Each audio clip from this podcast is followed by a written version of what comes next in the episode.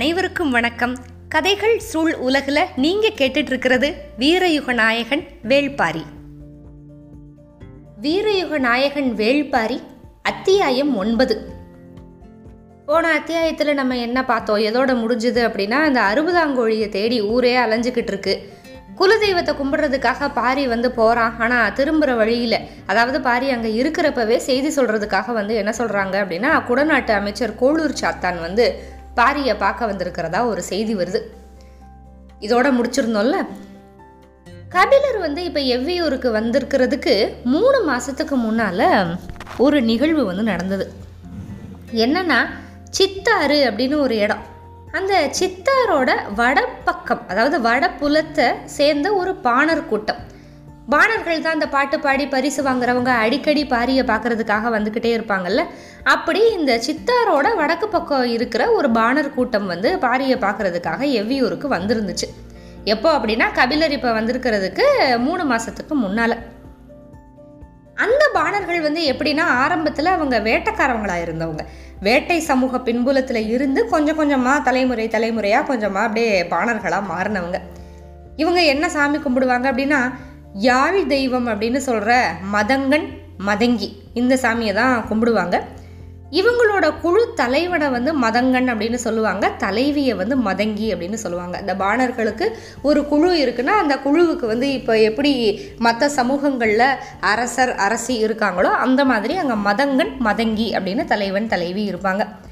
இவங்க என்ன பண்ணுவாங்கன்னா இவங்களே வேட்டையாடி எந்த விலங்கு வேட்டையாடுறாங்களோ அந்த விலங்கோட நரம்பு எடுத்து யாழுக்கு வந்து கட்டுவாங்க. அந்த விலங்கோட தோல் வச்சு அவங்களோட பறை வந்து அவங்களே செஞ்சுக்கிருவாங்க. இவங்களோட கூத்து வந்து எப்போவுமே வாணர்கள்னா பாட்டு பாடுவாங்க கூத்து கட்டுவாங்க. இப்படி பாரியை பார்க்குறதுக்கோ எந்த அரசரை பார்க்குறதுக்கோ இவங்க வந்து கூத்து கட்டுறாங்க அப்படின்னு சொன்னால் நள்ளிரவுக்கு மேலே தான் இவங்க கூத்து வந்து எப்போவுமே ஆரம்பிக்கும். அரிசி இருக்குல்ல அரிசி அளவுக்கு பருமன் கொண்ட யாழ் நரம்பு. அப்போ எவ்வளோ மெல்லிசாக இருக்கும்னு பாருங்கள் ஒரு அரிசி வந்து எவ்வளவு திக்னஸுக்கு இருக்கோ அந்த அளவுக்கு திக்காக இருக்கிற யாழ் நரம்புகளை வச்சு அந்த யாழை வந்து மீட்டி அப்படியே பக்கத்தில் வந்து பறை சத்தம் தொடங்க வந்து வேட்டை விலங்கோட சீற்றம் மாதிரி இருக்கும் அவங்களோட கூத்து. முதல்ல சின்ன பறையோட ஒலியில் ஆரம்பிக்கிற கூத்து நேரம் ஆக ஆக அப்படியே சீற்றம் அடைஞ்சு அப்படியே காட்டையே மிரட்டும். இவங்களோட கூத்துக்கு வந்து குகை விலங்கெல்லாம் வெளியில் வந்து எட்டி பார்க்கும். அதோட கண்களுக்குள்ளே இருக்கிற நீல ஒளி அப்படியே இருளுக்குள்ளே ஊர்ந்து இவங்க கூத்தை நோக்கி இறங்கும். அந்த அளவுக்கு வெறித்தனமாக இருக்கும்.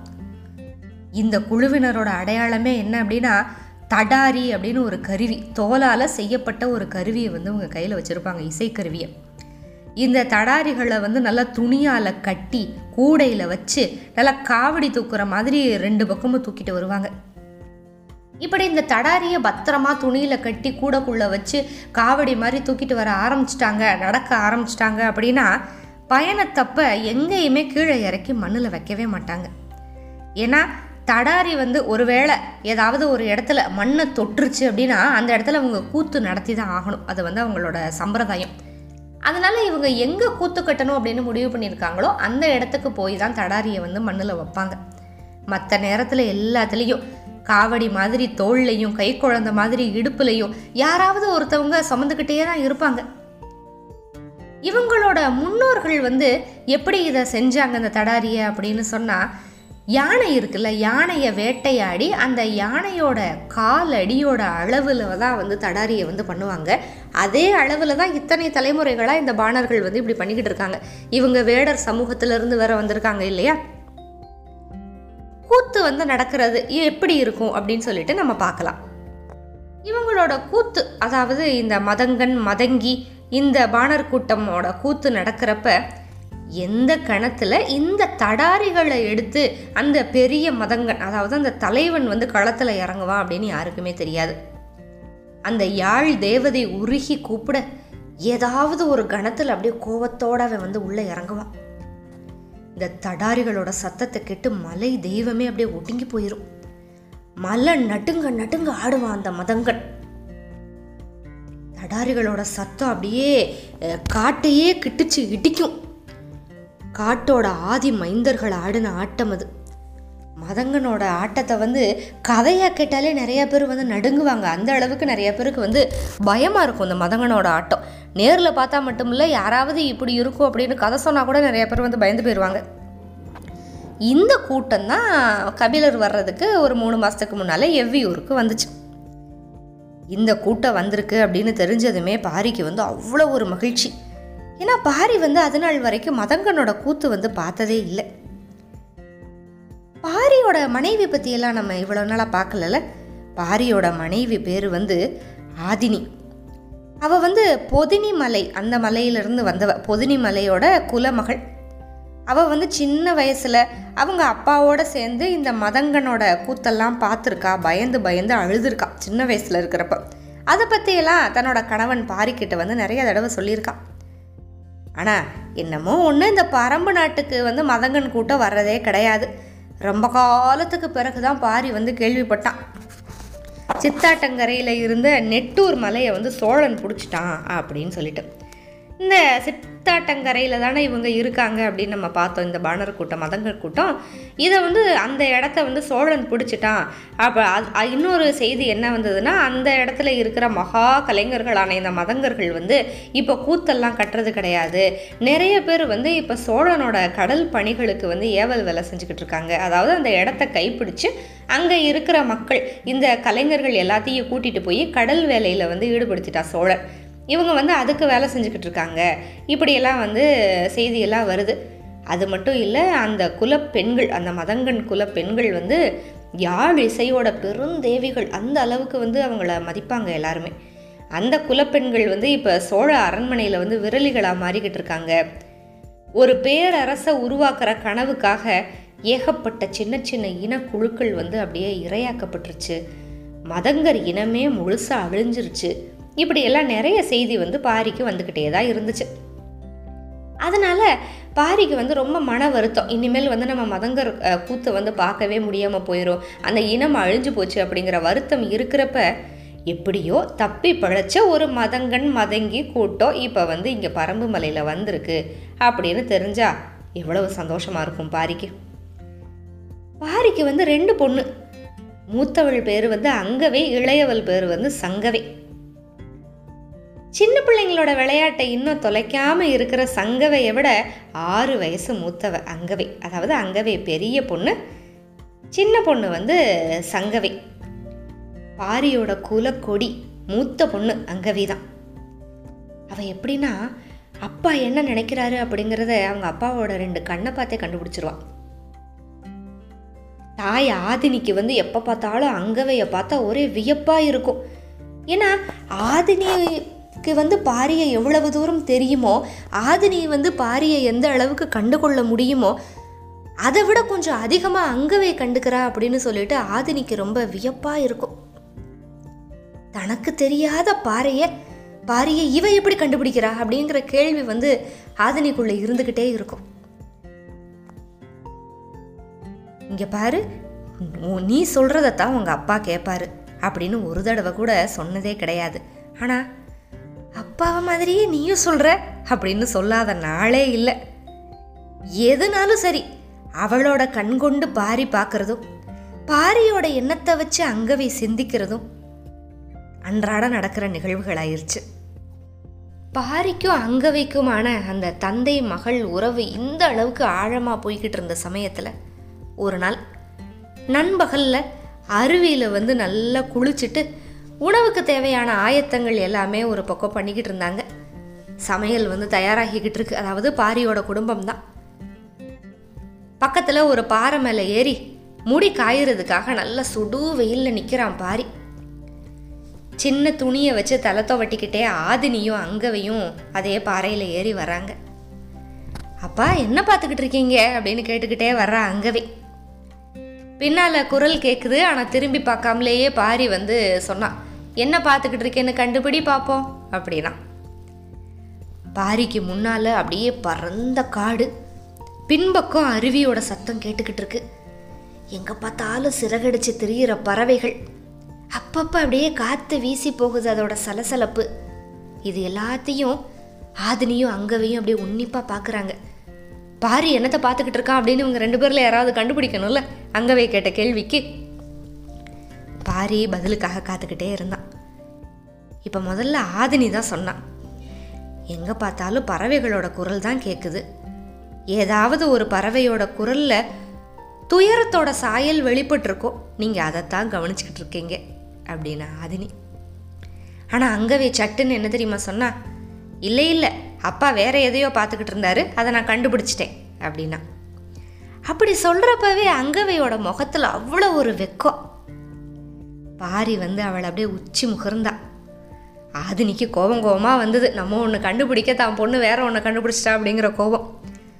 அவள் எதை சொல்கிறா நீங்கள் எதை பார்த்தீங்க? சொல்லுங்க அப்படின்னா கொஞ்சம் பொறாமையோட. அம்மா அதோ அந்த மூலையில் சந்தன வெங்கை மரம் நிற்கிது பாருங்க. அப்பா அதைத்தான் பார்த்துக்கிட்டு இருந்தாரு அப்படின்னா. அப்படி சொன்னதும் ஆதினியோட முகத்துலேயும் ஒரு வெட்கம். இவ்வளவு நேரம் அந்த திசையவே பார்த்துக்கிட்டு நின்னது அதனால தானா அப்படின்னு கிட்டா. ஆமாம் நம்மளோட மகளையும் காதல் கூட்டிகிட்டு போகும். அதுக்குள்ளே நம்ம அவளுக்கு செய்ய வேண்டியது எல்லாத்தையும் செய்யணும். அதை தான் யோசிச்சுக்கிட்டு இருக்கேன் அப்படின்னா நான் பாரி. என்ன இது அப்படி என்ன செய்யணும் மகளுக்காக? நிலம் எங்கும் அறியப்பட்ட பெரும் புலவர்கள் ரெண்டு பேர் இருக்காங்க. பரணர் கபிலர். இவங்க ரெண்டு பேரில் யாராவது ஒருத்தர் பரம்புமலைக்கு வரமாட்டாங்களான்னு எனக்கு ஒரே ஆசையாக இருக்குது இன்னைக்கு வரைக்கும் வரல விருப்பம் நிறைவேறவே இல்லை. என்னோட மகள் மனம் முடிச்சு போகிறதுக்குள்ளே இவங்க ரெண்டு பேரில் யாராவது ஒருத்தராச்சும் இங்கே வரணும் அப்படின்னு எனக்கு ஏங்குது. அவங்கெல்லாம் எழுத்து படித்தவங்க அவங்கக்கிட்ட இருந்து என்னோட மக்களும் என்னோட மகளும் மக்களில் கொஞ்சம் பேர் அதுக்கப்புறம் என்னோட மகள் இவங்க வந்து எழுத படிக்க கற்றுக்கிட்டாங்கன்னா எவ்வளவு நல்லாயிருக்கும் அப்படின்னு பாரி ஆசைப்பட்டான். அது எனக்கான உங்களோட விருப்பம் அப்பா. அதை விட ஆழமான ஆசைகள் உங்ககிட்ட இருக்கு. அது எல்லாமே நிறைவேறணும் அப்படின்னு தான் நான் விரும்புவேன். அப்படின்னு அங்கவே. பாரி பார்க்குறான். எதை சொல்கிற கபிலர் பரணர் வரணுங்கிறது என்னோட ஆசை. அதை விட ஆழமான ஆசை என்ன இருக்கு? அப்படின்னு பாரியே வியந்து கேட்குறான் பரம்பு நாட்டில் முழங்காத பறை இல்லை. ஆடாத கூத்து இல்லை மீட்டாத யாழ் இல்லை. ஆனால் மதங்கர் கூட்டம் இந்த மண்ணை மிதிக்கலை அப்படிங்கிற ஏக்கம் ரொம்ப நாள் உங்கள் ஆள் மனதில் இருக்குது உங்களோட உட்காந்து அந்த இசையையும் கூத்தையும் நான் பார்க்கணும். அதுதான் என்னோட ஆசை அப்படின்னு அங்கவே. இப்படி பேசிக்கிட்டு இருக்கிறப்பவே சமையல் தயாராகிருச்சு அப்படிங்கிற சத்தம் கேட்குது நீ போய் முதல்ல சாப்பிடு நாங்கள் வர்றோம் அப்படின்னு அங்கவே அனுப்பி வச்சுட்டான் பாரி. அவனோட கண்கள் கலங்கி இருந்துச்சு. அது நீ என்ன அப்படின்னு விசாரிக்கிறான் மதங்கர் நாட்டை சோழன் பிடிச்சிட்டான். அந்த மகத்தான இசைவாணர்கள் வர்றதுக்கு வாய்ப்பே இல்லை அப்படின்னு பாரி சொன்னான். பாரி சொல்ல சொல்ல அப்படியே குரல் உடையுது. ஆதினிக்கு என்ன சொல்கிறதுனே தெரியல. அவனோட தோளை தொட்டு அவனோட மனக்கலக்கத்தை அப்படியே கொஞ்சம் தணிச்சா. சரி சரி வாங்க. அந்த சந்தன வேங்கை மரம் வரைக்கும் போயிட்டு வருவோம் அப்படின்னா. பாரிக்கு இப்போ லேசா சிரிப்பு. மகள் இருக்கிறப்பவே நீ கூப்பிட்டுருக்கணும். ஏன் உனக்கு அந்த துணிவு போச்சு? அப்படின்னு கேட்டான். என்னோட கண்களை நீங்கள் பார்த்துருந்தீங்கன்னா உங்களுக்கு புரிஞ்சிருக்கும். நீங்கள் தான் இப்போல்லாம் என் கண்ணை நேர்கொண்டு பார்க்குறதே இல்லையே அப்படின்னு ஆதினி. இந்த தாக்குதலை பாரி எதிர்பார்க்கவே இல்லை. ஆதினியோட கண் கொண்டு பார்க்க தவறிய நாட்கள் இப்போ நிறைய ஆயிடுச்சு. காலம் ரொம்ப வேகமாக போய்கிட்டே இருக்குது ஒரு கணவனோட இடத்தை தந்தை எந்த கணம் முழுங்குறா அப்படிங்கிறத கணிக்கவே முடியல. இப்படி எண்ணங்கள் அலைமோதிக்கிட்டு இருக்க பாரி சொன்னா நீதான் என்னோட கண் கொண்டு பார்த்தவள் அப்படின்னு சொன்னான். பாரி தன்னோட கண்ணை பார்த்து நம்ம என்ன நினைக்கிறோம் அப்படிங்கிறத புரிஞ்சுக்கல அப்படிங்கிற ஏக்கம் ஒருபுறம் நம்மளை விட அதாவது பாரி வந்து ஒரு கணவன் அப்படிங்கிற நிலையை தாண்டி தந்தை என்கிற நிலையில தான் ரொம்ப அதிகமாக இருக்கா அப்படிங்கிற ஏக்கம் ஒரு பக்கம். இதோட ஆதினி வந்து கேள்வி கணைகளை தொடுக்க நீ தான் என்னோட கண் கொண்டு பார்த்தவள் அப்படின்னு பாரி சொன்னதுமே புரியல. ஆதினிக்கு முழிக்கிறான் ஆதினி உண்மையிலேயே பச்சை புறா உன்னோட குரல் வந்து ரொம்ப மாறி இருந்துச்சு. அதைத்தான் நான் கேட்டுக்கிட்டு இருந்தேன் இங்கே நின்று நீ சரியாக கண்டுபிடிச்சி சொன்ன இங்கே. ஆனால் அங்கே வைய பாரு. அவள் காதல் பருவத்தில் நிற்கிறாள் இப்போ என்னோட கண் வழியாலாம் அவள் பார்க்கறதில்ல அவளோட கண்கள் வழியாக அவள் பார்க்க ஆரம்பிச்சிட்டா. காதலில் இருக்கிற அவளோட கண்களுக்கு முதல்ல சந்தன வேங்கை தானே கண்ணில் படும். அதை தான் அப்பா பார்த்துருப்பாரு அப்படின்னு நம்பி சொன்னான் அப்படின்னா. அது சரி நீங்கள் ஏன் அதை அப்போ ஒத்துக்கிட்டீங்க அப்படின்னு கேட்ட ஆதினி. பாரி லேசாக சிரிச்சிட்டு சொன்னான் குழந்தைகள் கிட்ட விட்டு கொடுக்குறப்ப அதில் தோற்கிறப்ப தான் ஒரு ஆண் தாய்மை அப்படிங்கிறத அனுபவிக்கிறான் அப்படின்னா. இந்த பதிலை ஆதினி எதிர்பார்க்கல. லேசாக கலங்கிட்டு பாரியோட நெஞ்சில் சாஞ்சு சுடு வெயில் மறையே அப்படின்னு நின்றுக்கிட்டா இப்போ இந்த நிகழ்வு தெரிஞ்சதுமே நம்மளுக்கு நல்லா புரிஞ்சிருக்கும். பாரி வந்து ஏன் இப்போ கபிலர் வந்ததுக்கு இந்த அளவுக்கு சந்தோஷமா இருக்கான் அப்படின்னு இன்னொன்று கபிலர் வர்றதுக்கு மூணு மாதத்துக்கு முன்னாலே மதங்கன் அந்த கூட்டம் வேற வந்திருக்கு அப்படின்னு தான் இந்த அத்தியாயத்தை நம்ம ஆரம்பித்தோம் அப்போ பாரியோட மிகப்பெரிய ஆசைகளில் வந்து ரெண்டு. ஒன்று வந்து மதங்கர் கூட்டம் வந்து வரணும் இங்கே. அந்த கூத்து வந்து தான் பொண்ணோட உட்காந்து பார்க்கணும். இன்னொன்று வந்து எழுத்துக்கட்டுற புலவர்கள் பரணர் அல்லது கபிலர். இதில் வந்து ஒரு ஆள் இங்கே வரணும். அவங்கக்கிட்ட பாரியோட மகள்களும் அதே மாதிரி மக்களில் சில பேரும் எழுத படிக்க கற்றுக்கணும் இதுதான் வந்து பாரியோட மிகப்பெரிய ஆசையாக இருந்தது. இப்போ இந்த கபிலர் வர்றதுக்கு மூணு மாதத்துக்கு முன்னால் மதங்கன் கூட்டம் வந்தப்போ எப்படி இருந்தது அப்படின்னு நம்ம தொடர்ந்து பார்க்கலாம். நள்ளிரவு அதாவது மதங்கன் கூட்டம் வந்திருக்கிற ஒரு சமயம் அவங்க நள்ளிரவில் தானே கூத்து கட்டுவாங்க. காடு முழுக்க அப்படியே சாம்பல் தூவிக்கிட்டு இருக்கு. அதாவது இருட்டாக இருக்குது லேசாக தான் நிலவு. ஊர் மன்றலில் வந்து பந்தங்களை ஏற்றி எவ்வியோர் முழுக்க வந்து உக்காந்துட்டாங்க. இந்த கூட்டம் வந்திருக்கு அப்படின்னு செய்தி கேள்விப்பட்டு ஏகப்பட்ட பேர் இரவோடு இரவாக வர்றாங்க. மதங்கி வந்து யாழ் மீட்ட ஆரம்பிச்சதுல இருந்து பார்வையாளர்களோட இமை சிமிட்டுறது கொஞ்சம் கொஞ்சமாக குறைஞ்சிக்கிட்டு இருந்துச்சு. இசை கருவிகள் ஒன்றொன்னா சேருது. சிறு பறையும் அரைப்ப அரிப்பறியும் அப்படியே முழங்குற சத்தம் அப்படியே லேசாக எல்லாருக்கும் நடுங்க ஆரம்பிக்குது. சலங்கை போட்ட பெண்கள் ரெண்டு பேர் நெடுநிழல் நகர அப்படியே வெறி பிடிச்சி ஆடுறாங்க. பாரியோட இடது பக்கம் அங்கவே உட்காந்துருந்தா வலது பக்கம் வந்து ஆதினி ஆதினிக்கு பக்கத்தில் சங்கவை. இந்த தேக்கன் முடியன் எல்லாரும் ஒரு மரப்பலகை மேலே உட்காந்துருந்தாங்க அவங்களுக்கு நேர் எதிர பட்டாப்பிறை அப்படின்னு ஒரு மேடை. அது வந்து பாட்டன்மார்களுக்கான மேடை. அதில் வந்து எவ்வியூரோட ரொம்ப மூத்தவர் வாரிக்கையன் அவர் வந்து அங்கே தான் உட்காந்துருந்தாரு அவரை சுற்றி வயசானவங்க நிறைய பேர் உட்காந்துருந்தாங்க கூத்தோட பாங்கில் முத துயரத்தோட குரல் தான் அப்படியே மேலே எழும்புச்சு. ஒரு அழிஞ்சு போன இனத்தோட கடைசி பாடகன். தன்னோட குரல் நாளங்கள் வெட்டிக்கிற மாதிரி பாட ஆரம்பித்தான் இன்னையோட குரல் வெடித்து சாகணும் அப்படிங்கிறது தான் அவனோட ஆசையாக இருந்துச்சு. ஆறா துயரை வந்து கலையாக மாத்துறப்ப கலைஞன் படுற வேதனைக்கு இணை எதுவுமே இல்லை. ஏன்னா அந்த மதங்க நாட்டை முழுக்க சோழர்கள் பிடிச்சிட்டாங்க. இது வந்து தப்பி பிழைச்ச ஒரு பாணர் கூட்டம். மற்ற பாணர்கள் எல்லாம் கப்பல் கட்டுற பணியில் இருக்காங்க. அரண்மனையில் வேலை பார்க்குறாங்க பெண்கள் எல்லாம் அந்த வேதனை அந்த கலைஞன் வா வாயிலிருந்து அப்படியே வருது. குரலும் சலங்கையும் யாழும் பறையும் உன்னை ஒன்று முழுங்குது விழுங்குது விலகுது. போர் குதிரையிலோட விரட்டுதல்ல இருந்து தப்பிச்சு ஓடுற ஒரு இசை கலைஞனோட காலடி யோசை அப்படியே தனிச்சு கேட்டுக்கிட்டு இருக்க மாதிரி பாரிக்கு வந்து ஒரு உணர்வு. எந்த ஓசை எந்த கருவியிலிருந்து வருது அப்படின்னு அவனோட கண்கள் தேடிக்கிட்டே இருக்கு. எல்லாம் மெய் சிலிர்த்து பார்த்துக்கிட்டு இருந்த கணத்தில் ரெண்டு தடாரிகளோட குதிச்சு உள்ள இறங்கினா மதங்கன் அது வரைக்கும் முழங்காம இருந்த எல்லா தடாரிகளும் ஏக காலத்துல சத்தம் போடுது. யாருமே எதிர்பார்க்காத அப்படி ஒரு சத்தம். பாரி குலுங்கி உக்காடுறான் சங்கவேன பயந்து அம்மா அப்படின்னு கத்துறா. ஆதினி அப்படியே சங்கவையை அணைச்சு மடியில இறுக்கிக்கிட்டா. சங்கவை இப்படி அணைச்சு இருக்கிறப்ப சின்ன வயசுல பயந்து நடுங்கின ஆதினியும் இப்ப பாரியோட கண்களுக்கு தெரிஞ்சா. மதங்கன் தாவி உள்ள இறங்கின வேகத்துல அப்படியே மண்ணே பேந்து போய் மேலே எழுந்துச்சு மதங்கன் உள்ள குதிச்சது எப்படி இருந்துச்சுன்னா வேட்டையாடின யானையோட காலடி அப்படியே நிலத்தை அதிர செய்யும்ல அந்த மாதிரி ஒரு அதிர்வு. ஒரு ஆட்டம் தொடங்குற கணத்துல இவ்வளவு ஆவேசமா இருக்குமா அப்படிங்கிற வியப்பு எல்லாருக்கும். அந்த தடாரிங்கிறது வந்து இருமுகப்பறை அதாவது பறை பொதுவாக வந்து ஒரு முகம் ஒரு பக்கம் மட்டும்தானே அடிப்பாங்க. இது வந்து ரெண்டு பக்கமும் அடிக்கக்கூடிய ஒரு பறை மாதிரி இருக்கிற ஒரு இசை கருவி அந்த தடாரி. அதை கையில் அடித்து முழக்கணும்.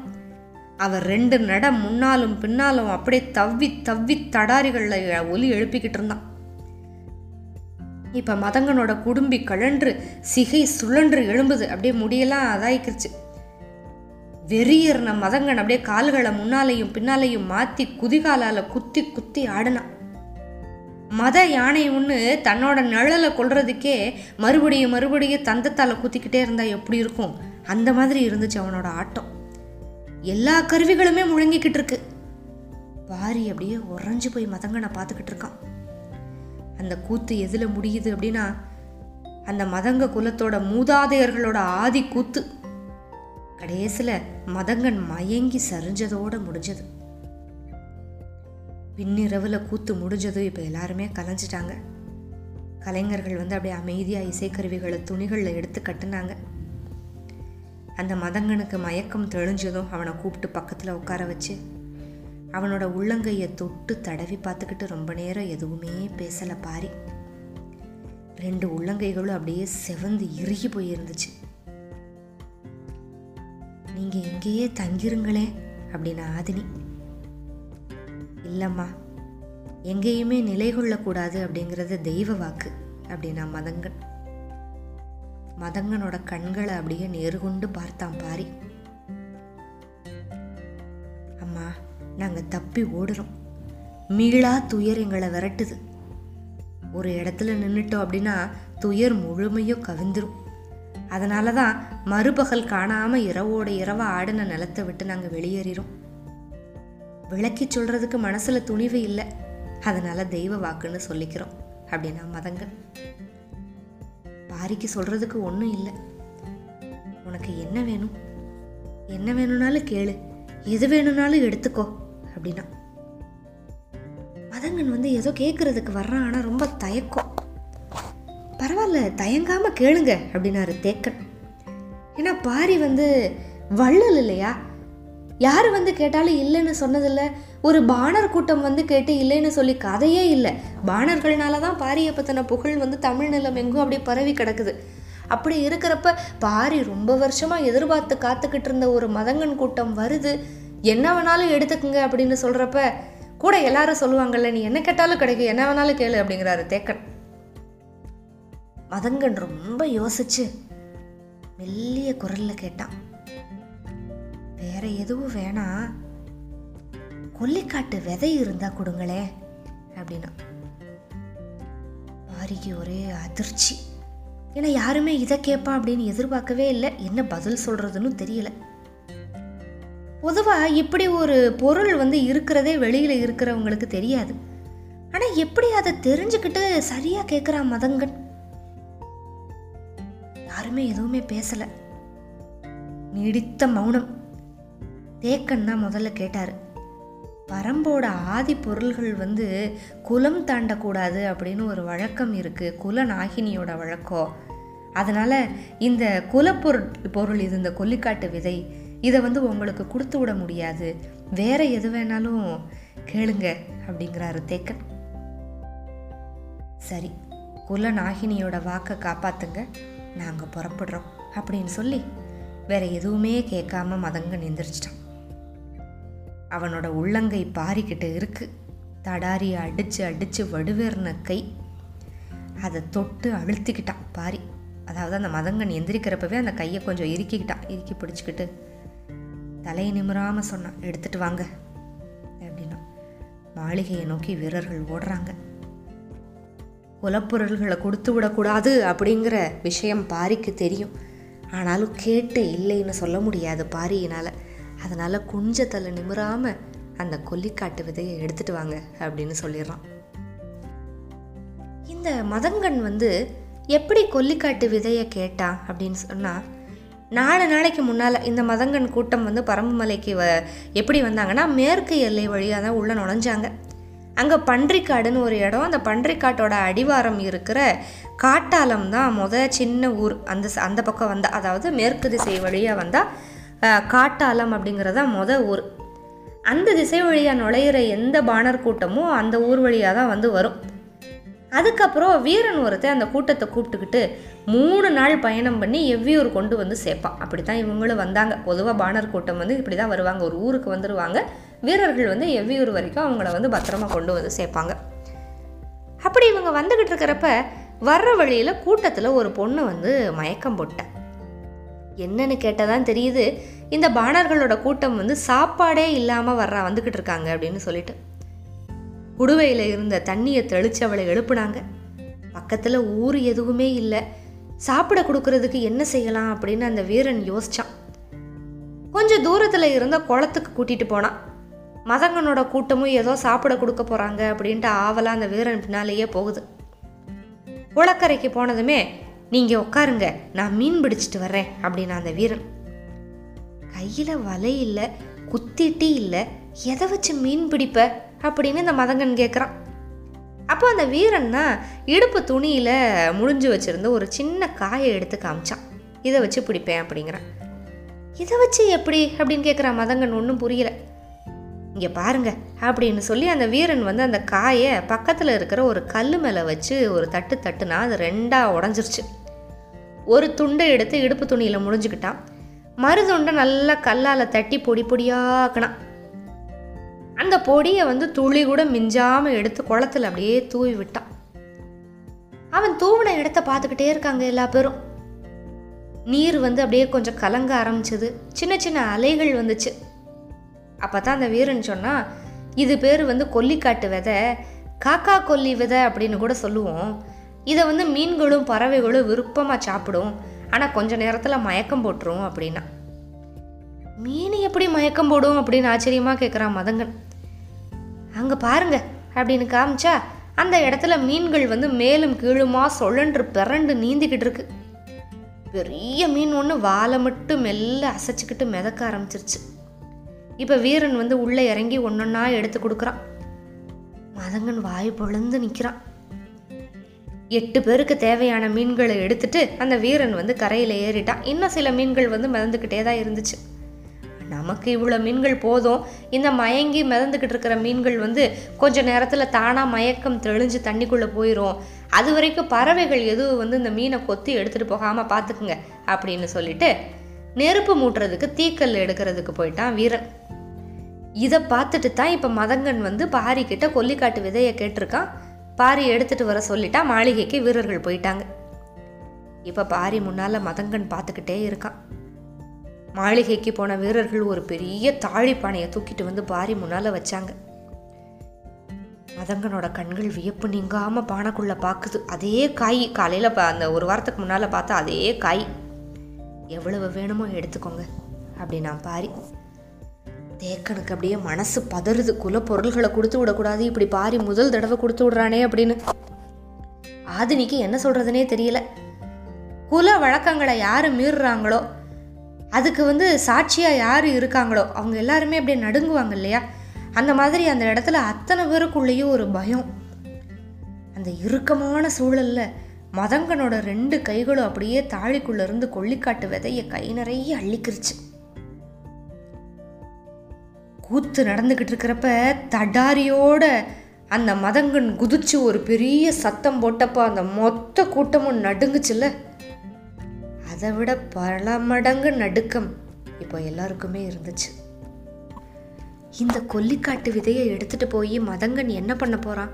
சாப்பாட்டுக்காக மட்டும்தான் இந்த கொல்லிக்காட்டு விதையை கேட்குறாங்களா இல்லை இதனால வேற ஏதாவது பரமமலைக்கு ஆபத்து வரப்போகுதா? மற்றும் ஒரு பதிவில் சந்திப்போம். மிக்க நன்றி. வணக்கம்.